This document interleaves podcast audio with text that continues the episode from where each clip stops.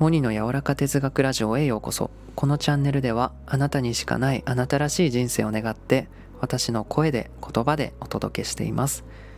はい今回は創造性についてのお話です。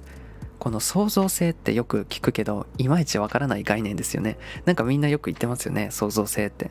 これ結論新しい発想とか新しいアイディアのことだと思っていただいたら分かりやすいです。そしてこの新しい発想やアイディアっていうのは自分の好きなことや得意なことでしか生まれないっていうんですよ。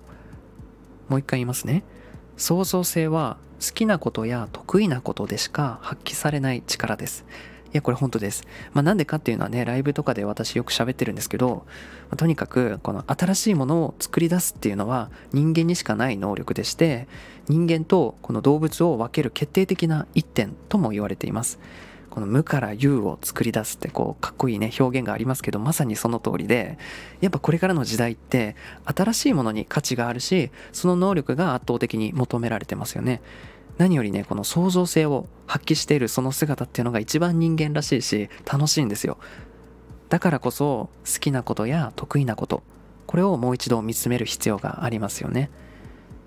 はい。今回は新しい発想やアイデアはワクワクしないと生まれないというお話でした。それでは皆さんいい夜を。